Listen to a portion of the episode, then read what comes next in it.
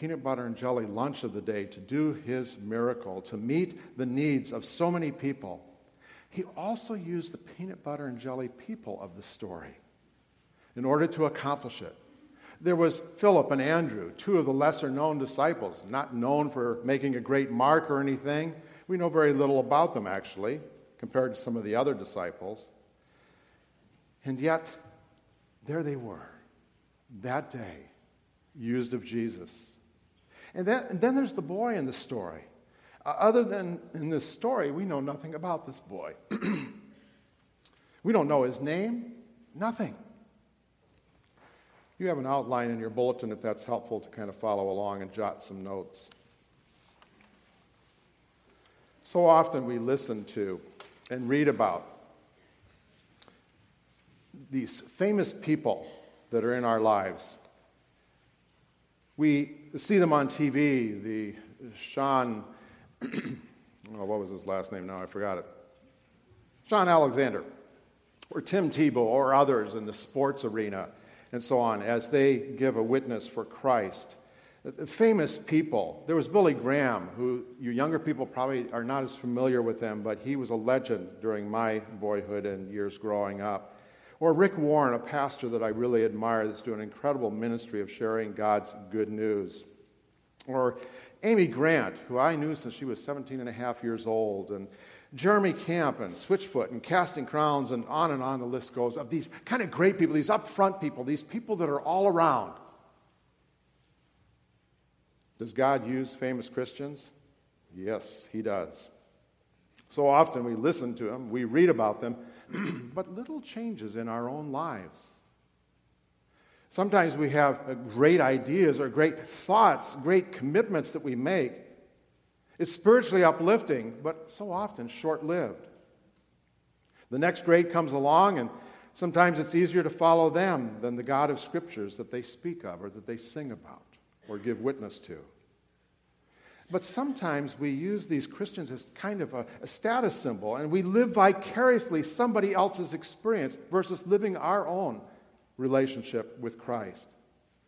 And that leads me to the punchline of our text today, that's on your outlines. The second point there that God uses ordinary Christians. He uses ordinary Christians like you and I for extraordinary purposes if we let Him. The pages of God's Word are full of examples. There's Moses. Moses in this basket in the Nile River, found by the Pharaoh's daughter, and becomes the leader of a nation and leads God's people. How does that happen? Or there's David, a little shepherd boy, the youngest of the bunch of brothers, just a kid. And we read his story in 1 Samuel chapter 16, verses 10 and following. Jesse, and that was David's dad, had seven of his sons pass before Samuel, but Samuel said to him, The Lord has not chosen these. And so he asked Jesse, Are these all the sons you have? Oh, there is still the youngest, Jesse answered, but he's out tending the sheep. He's just a boy. And Samuel said, Send for him. we will not sit down until he arrives. And so he sent and had him brought. And he was ruddy with a fine appearance and handsome features, but young, just a youth. And then the Lord said, Rise, anoint him. This is the one.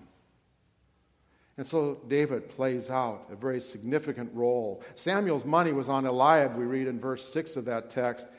But God had other plans. And there's an interesting verse tucked in this chapter.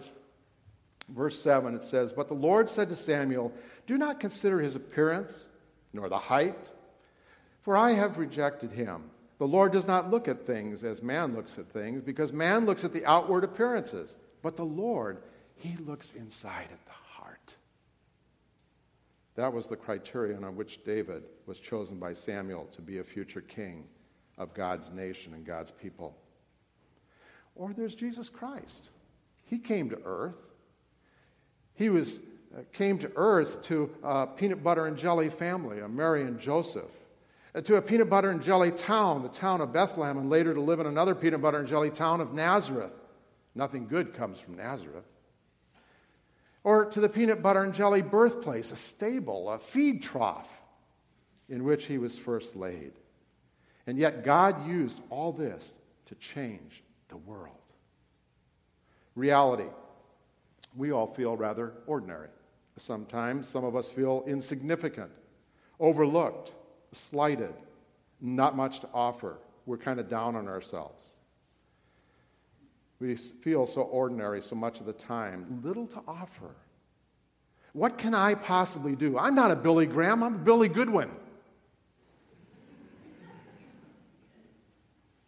you ever had a mountaintop experience? Gone to hear a speaker, maybe Promise Keepers or Women of Faith, or, or some retreat or conference, or a camp, or chick, or some event? These are incredible. Wow, it's so awesome. I felt so close to God. It was neat to be with God's brothers and sisters, uh, my brothers and sisters, God's children. How awesome. And we make commitments, light little sticks and toss them in the fire, or make prayers, or write down in our journal things that we are going to do. And then we get home, and two weeks, three weeks, four weeks later, face it, there's only one Miss America a year, and it's not me. Not just because I'm a man. we as a church are guilty of this too. We as a church very often get the feeling that, oh, if only we had more, and then fill in the blank more leaders, more people, more younger people, more babies in the nursery, more money, more facilities. And the list goes on and on of all the things that we think would help us. I can remember my last church, I wanted our Savior's Lutheran Church's new sign that they got, one of those digital signs. Oh, so awesome, so neat. I wanted it so bad for my church. We had such a prime location where it would have been just so awesome. Why does God give us this or that? We could, if He did, we could do more ministry. We could be more active for Him. And so we kind of sit around on our duffs waiting for God to do something miraculous. And, and in the meantime, our church council, our committees, our pastors have to veto this or that because we haven't given of ourselves to be available to pull along with and to do the ministry that God has called us to do here. Lack of time, lack of younger people, lack of leadership, lack of finances. In our text, the disciples just wanted the crowd to go home. If they would just go home, they could get their own food. We wouldn't have to worry about it. And that's just like today's disciples. We often want our community to go away so we don't have to feel guilty about not feeding them. But Jesus asks, What do we have here? What do we have here? And Paul said, All we have, I mean, Philip said, all we have is pocket change. Nothing. It won't, it's not going to do anything. And even if we had a bunch more money, we still couldn't accomplish it. By the way, if you've got pocket change, you can put that in your Covenant World relief cans. Andrew come, came back from his search. I found this boy with a peanut butter and jelly sandwich and so on. But what's that? How's that going to feed the crowd? How's that going to feed the masses? Jesus kind of brushes aside their lack of faith, their sense of hopelessness, their sense of despair and pessimism about what might be possible. And he has the crowd sit down in verse 10 of our text.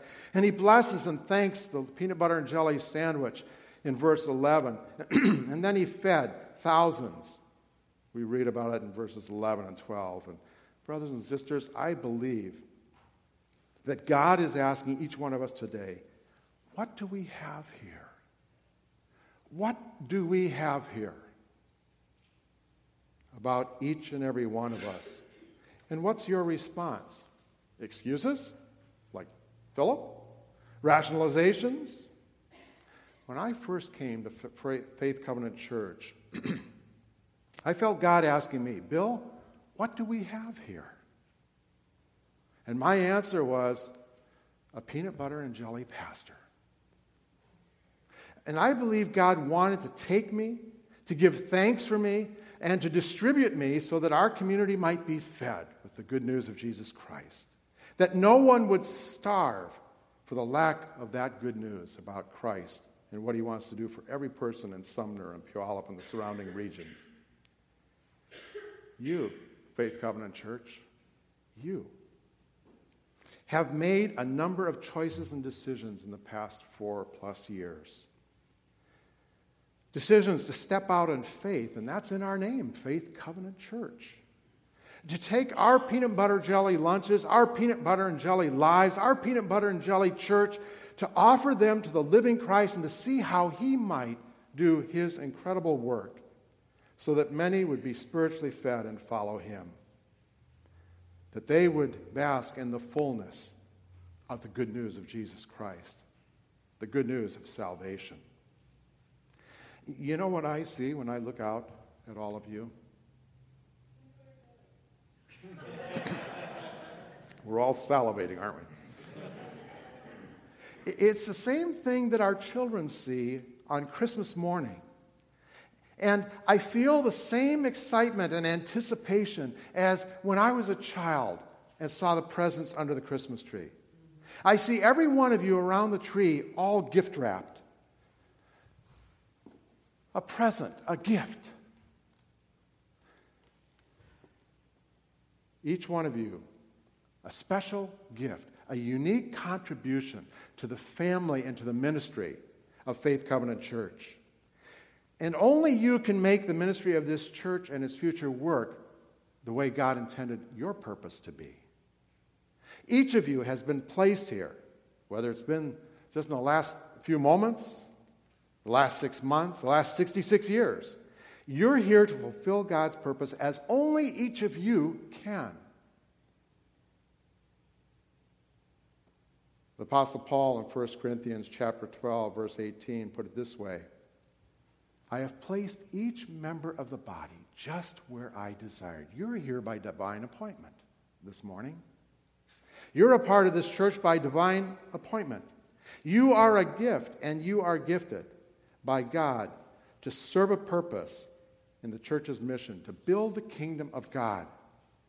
I recall getting a gift one Christmas. Actually, I didn't get it.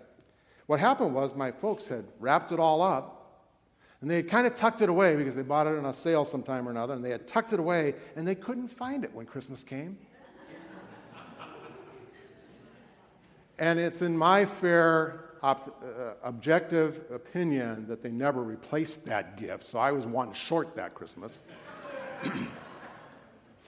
and the next year we moved, and they came across it as they were moving stuff, and they thought, we'll give it to them this next Christmas.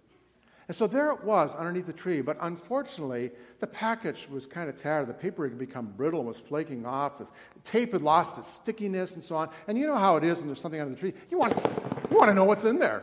We end up breaking it before we even get it. And so there it was, that present. And it also had batteries in it, and those had leaked. And so basically ruined the toy. And I think I got gypped a second Christmas uh, out of my present. now that I think about it. Well, how about you? Are you sitting on a shelf someplace, forgotten? Or are you an active part of what God wants to do here in Sumner through Faith Covenant Church? Many of us have been Christians a long time. We tried and failed and gave up, and others of us figured that somebody else should ask, uh, so we kind of sit around waiting to be asked. Or, or, or like when we were dating, we play hard to get. It seemed to work then. Maybe it'll work in my faith through my God. And so when people ask, we kind of have this uh, instant humility of, oh, no, I, I really can't. I shouldn't, you know. Uh, I'm sure there's somebody else uh, that's got more abilities, is more gifted than I am. So that leads to the final point. What about us? Is God using each of you? Is God using me? Uh, how many have had an arm or a leg in a cast? Just show of hands. Arm or leg in a cast. Okay. Too many of us. One of the funniest things about that is I can remember having one on for my ankle. I had sprained my ankle and so on, and he told me if in four weeks, if I could uh, uh, maneuver that foot, then I could get the cast off. So he cuts the cast and he holds my foot, and then he kind of just props it under my calf, and my ankle just went limp. There was nothing there. There's a word they use for that atrophy. And I think an awful lot of Christians and an awful lot of Christian churches are atrophy. They have lost their muscle tone, they've lost their strength, they've lost their ability to do what seemed like normal functions when the foot was healthy. But now, fight as I might, I could not raise that ankle back up again towards my knee. It just sat there limp.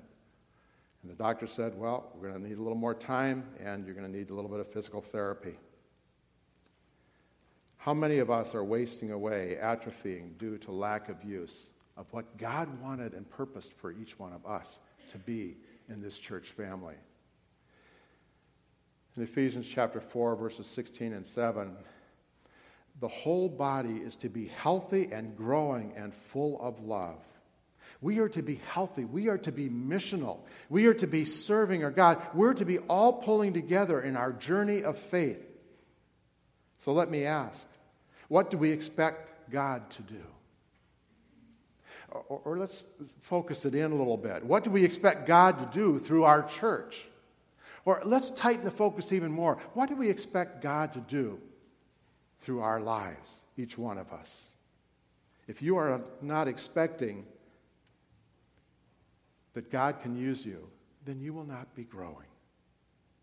The song we sang this morning all to Jesus I surrender, all to him I freely give. I will ever love and trust him, in his presence daily live. I surrender all, I surrender all, all to thee, my blessed Savior, I surrender all. Have you done that? Have you surrendered all to your Lord? Are you listening for the voice of our pastor and our council and our committees? Are you listening for the voice of the Holy Spirit leading and prompting you in directions we need to go? You see, God uses surrendered, committed people to do His work. Surrender to His leading. Give your peanut butter and jelly lunch to Jesus and see what He might do with it. With surrendered peanut butter and jelly people, God will bless and multiply our ministries for His glory, so much so that we will have an abundance left over.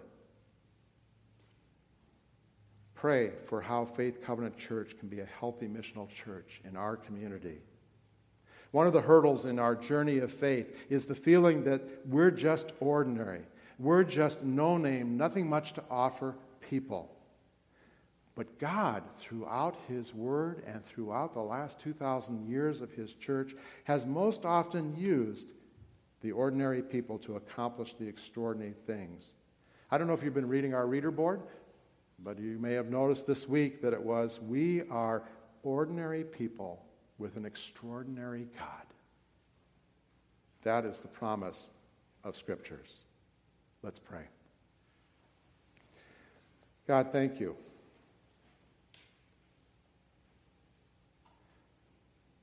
Thank you for t- taking and using the ordinary to accomplish the extraordinary, the miraculous. Who would have thought that 12 no name disciples with little standing, little financial wealth, little of anything seemingly, but a trust in you could change the world in your name? And God, you're calling us to do that now. We symbolically give our tithes and our offerings as we commit our lives to you, Lord. May we think again of how you can use us. We pray this in your name. Amen.